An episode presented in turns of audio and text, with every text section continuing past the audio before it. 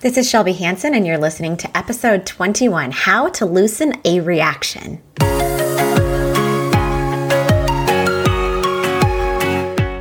Welcome to the Creating Your Beautiful Life podcast. I'm your host, Shelby Hanson. I'm an invisible illness warrior, kidney transplant recipient, mom to four, and life coach for people who have gone through incredible health challenges.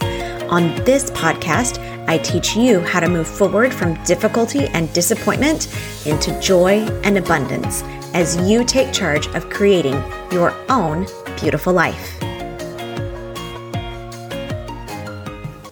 Hey, friends, how is it going today? I hope that you had a great weekend. I did. I was able to watch my son perform. He plays the synth in his percussion ensemble, it was so fun to see him perform and to see how much he's grown. He's really uh, taken off with playing music. And I know at that time in my life, music was very important to me to play as well. I was in the orchestra. And so it's so fun to see life kind of repeat itself and see how much enjoyment he's getting from music too. And we also had some wonderful warm weather, even if it was just for a couple of days. So it always helps me to get in the mood that spring is coming. It will not be winter forever. You guys would think I live in Siberia. I just live in Ohio. It's not that cold here. Believe me, even from Michigan, we're 10 degrees warmer on average here. And so, but I just like going outside and not having to bundle up. I will if I need to, but I do like being outside. Okay, so I wanted to get going on today's topic. This is something that comes up when I am coaching my clients a lot, and I thought it would be so helpful to share on the podcast today. I had one client in particular have a moment where something happened and she didn't like how she reacted to it. And as I was pulling apart what happened with her and helping her see what was going on in the moment, I came up with this great little chart. And maybe, you know, I'm going to put it on my blog too. I will take a picture so you can see kind of the flow of how this goes. But we all have those reactions, those things that happen that we don't like about ourselves and we don't want to repeat. It could be a bad habit, it could be just a pattern. So, I'm going to go into how you would go about loosening that reaction. Okay. First of all, I'm going to tell you two ways of what way you could go when you do something that you don't like that isn't in alignment with yourself. And then I'm going to give you some scenarios of how this can show up in your daily life. So the first thing that happens is the oh crap moment, as I like to call it. We are aware that we have reacted in a way that we didn't like. And so then from that, oh crap, we go straight into judgment. We make a judgment that that's not who I wanted to be. I didn't like that I did that, whatever. And that thinking can cause one or two main emotions, I feel like, either guilt or shame. Guilt, as I've talked about, being that I did something wrong, and shame being that I am something wrong. There is something wrong with me. Okay, all of this happens in an instant. It is so quick. And most of the time, we don't even realize what's happening until we just know our body feels terrible. You might have flushing in your cheeks. You might be feeling like you want to run away. You might be feeling like you want to hide under a rock, but your body is telling you, Hey, we feel some guilt, we feel some shame right now. That's usually the first place that we can recognize that something has gone wrong. Something has gone wrong in air quotes. Nothing really ever goes wrong. Okay. So at this point, when you are starting to feel guilt and shame, okay, in your body, you want to recognize this is all an awareness tool. You want to recognize, am I resisting this guilt and shame in my body or am I allowing it? This is where you get your first piece of being able to have a choice in the matter. And again, this part might happen so quickly that you don't even recognize that there's a choice. Because when you start to feel guilt and shame and you resist against it and you're like, ugh, I don't like this. I don't want to feel like this. I hate that I did this. I don't ever want to do this again. That resistance causes frustration. And from that frustration, you just go right back into perpetuating the reaction because you're thinking, I don't ever want to behave like this again. So you're right back to guilt. You're right back to shame and you're in deep judgment and it just goes on and on and on. This is what we can call a shame storm until we distract ourselves or we recognize what's happening and we decide, Hey, body, I'm going to allow the guilt and shame to just be in my body. So I highly recommend going back to my podcast episode about making friends with negative emotions. It tells you and walks you through how to allow and process an emotion. But for the short term, this looks like relaxing into your body, breathing into your body, finding a way to name the shame or the guilt that you're feeling in your body, where it's happening, bringing the unconscious conscious, bringing that feeling part of your body to the thinking. Because once you allow that guilt or shame to exist in your body, then instead of going to frustration, you can move into the emotion of curiosity. Curiosity is one of the best emotions because it is a learning emotion. Once you have curiosity and you start to question a little bit, hey, how did we get here? What's going on? Why am I feeling guilt and shame? What is happening? And you listen to the answer that your mind wants to give you, then you get wisdom. And from wisdom, this is where you get space you get room to grow and now you have access to change the reaction. Where in the other place, you're frustrated and you're perpetuating it and you want it to end, but it's actually making it worse. This is why it's so fun because when you see it's simply the difference between resisting or allowing, then you get all your power back. Okay, let me give you a couple of examples. So, right now, I think I've shared with you guys, I am planning on running a triathlon this summer. My brain really wants to do this, and I've asked permission from my body hey, is it okay if we train for this? And my body's like, yeah, let's do it. So, sometimes as I go to work out and to train for this triathlon, I don't. Sometimes I won't work out. Sometimes I won't do the exercises. And as I am starting to think about it, I have that, oh crap moment. I'm not exercising and I have a judgment. I should be exercising. I should be getting faster and stronger and ready for this next thing, which brings me into guilt or shame state. And the more I resist that, because instead of allowing it into my body and asking myself, What's my body doing right now?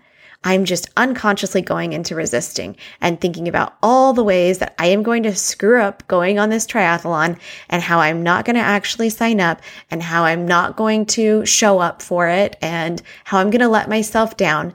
And you can see how frustrated I am by that whole cycle. And then am I going to want to show up to exercise after having all of that frustration around this goal that I have to do a triathlon?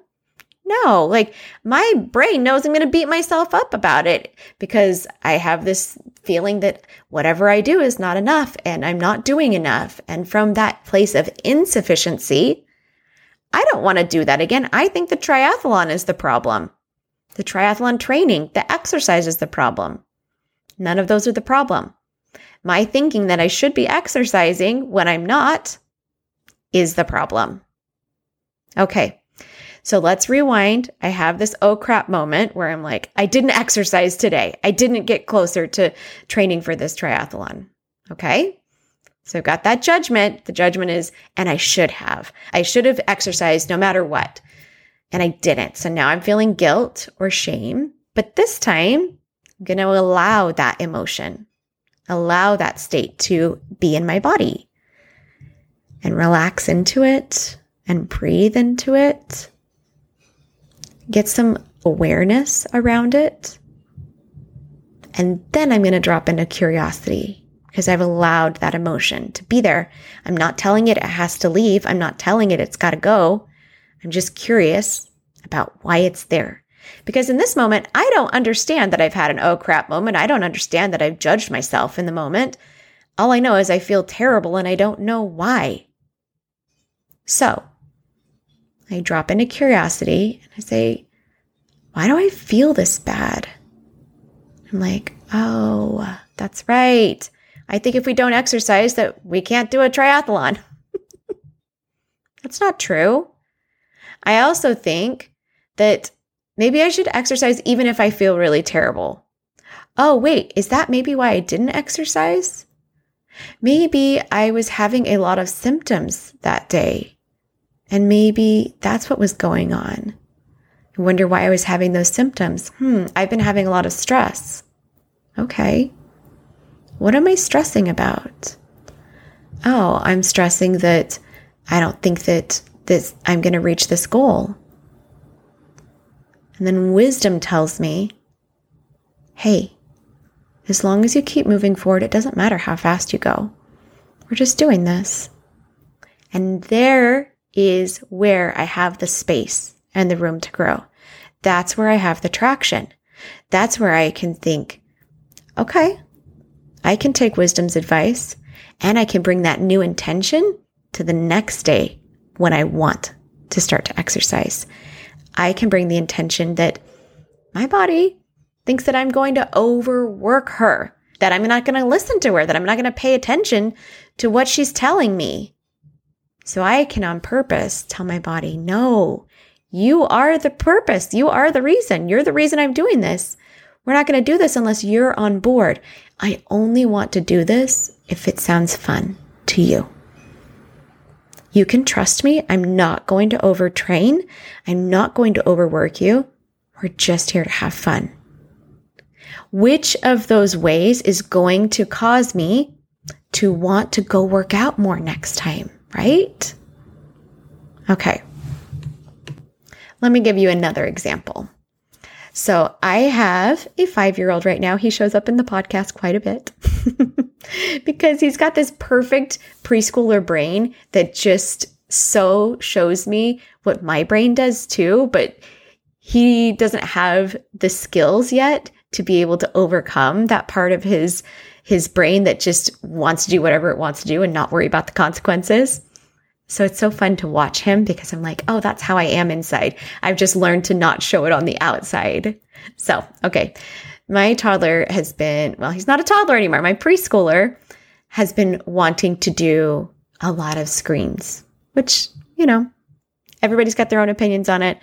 However, I have been noticing with him it's never enough. And so he's been not wanting to be done with it when it's time to be done.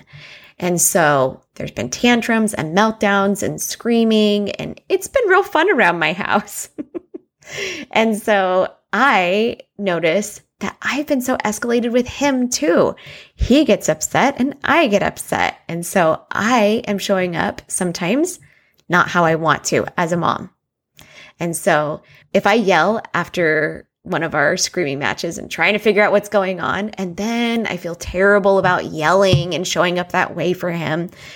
And then I'm feeling all this guilt and shame because I had this judgment. Shouldn't yell at him. I shouldn't be mad at him. And then I resist it because, like, this is so hard. And he just doesn't want to do what I want him to do. And he should just listen to me. And I resist and resist what's happening, what's actually happening, which is he is not listening to what I want him to do. I'm feeling frustration. I'm bringing that frustration to the, to the whole relationship. And then I explode. And then I have this guilt and shame for exploding. Like, can see this whole cycle. It's so frustrating. However, as I was noticing this pattern that was going on, I recognized, oh, I am skipping the part where I allow myself to feel upset, to feel frustrated, to feel whatever I wanted to feel, to feel the guilt, to feel the shame. And so I have been practicing because it is always a practice. We never do this 100% of the time. It's 50 50. So if I do it 50% of the time, I'm winning. I have noticed okay, I'm just going to let myself be angry. I'm going to let myself feel bad about yelling at him. I'm going to allow those emotions created by my thinking to exist in my body. And then allowing that to happen, allowing me to drop into relaxation, to start to return to my baseline out of my fight or flight, that's when I can drop into curiosity. And then I start asking myself the questions that really matter. Like, I wonder what's going on for him. I wonder why this is such an issue for him right now. And then I listen to the answers. Like, oh, he feels like he doesn't have any power right now. He doesn't feel like he has control of the situation. He feels like I have the control. And so he is trying to take back the control by having a tantrum. It makes perfect sense. And then from that, I can also get the wisdom. I think there's some ways that I can give him control back in his life. I think that there's some things that I can experiment with to help him feel more power in his life and not that I'm always telling him what to do and his older siblings are always telling him what to do and his dad is always telling him what to do. And so now I have some space and room to grow. Now, am I still going to yell about things or show up how I don't want to? Yeah, sometimes. But now I have a way to break this reaction, this automatic reaction from coming up when he gets upset about not getting his way. I don't have to get upset about him not getting me, not getting my way about him. And it allows me to have a little bit of traction. I get to take the power back and I'm giving him some power back too. Okay. I have one last example for you. I don't know about you, but if 2020 has taught me anything is that my spiritual practices are key to helping me throughout the week. And I'm not just talking about reading scriptures or praying with, but I think those are very important if that is part of your religious practice. Talking about meditation or any type of mindfulness activity, something that you can do to help quiet your mind and to help your mind get focused in a direction that is aligned with your values. So let's think about this. Sometimes if we don't do that spiritual practice that we have said that we're going to do, we have the oh crap moment. Oh my gosh, I didn't take time for my devotional today. We have the judgment. I should have done that. I should have let myself be put first. I should have put myself first. I shouldn't have let any other priorities. This was the most important thing. And I let everything else get in the way. That's where those judgments, those thoughts that we're thinking about the devotional practice, that's where the guilt and shame are created. Again, once you feel the guilt and shame or that just feeling in your body, that's how I like to describe it. what does your body do? This is always the question to ask yourself when you feel that twinge in your body. What is my body doing? Am I resisting or am I allowing? Because when I resist and start to give myself my own guilt trip about why I should have shown up for my devotional practice and how I should have put that first, that's creating frustration and it's perpetuating the reaction. Am I going to really want to show up for a practice? If I know that if I don't do it one day, that I'm going to just beat the crap out of myself. Our brains are smart. They're like, let's just not ever do that so we don't have to worry about it. but there's a reason that you put that first, that you had made that goal to have the devotional moment. And so when you have the oh crap moment about and the judgment, maybe it just wasn't good enough. Maybe you did do it and you're like, that didn't that didn't feel great. Like I thought I would get more clarity and peace from that, and I didn't. I should have gotten that. You feel that guilt or that shame. What does your body do?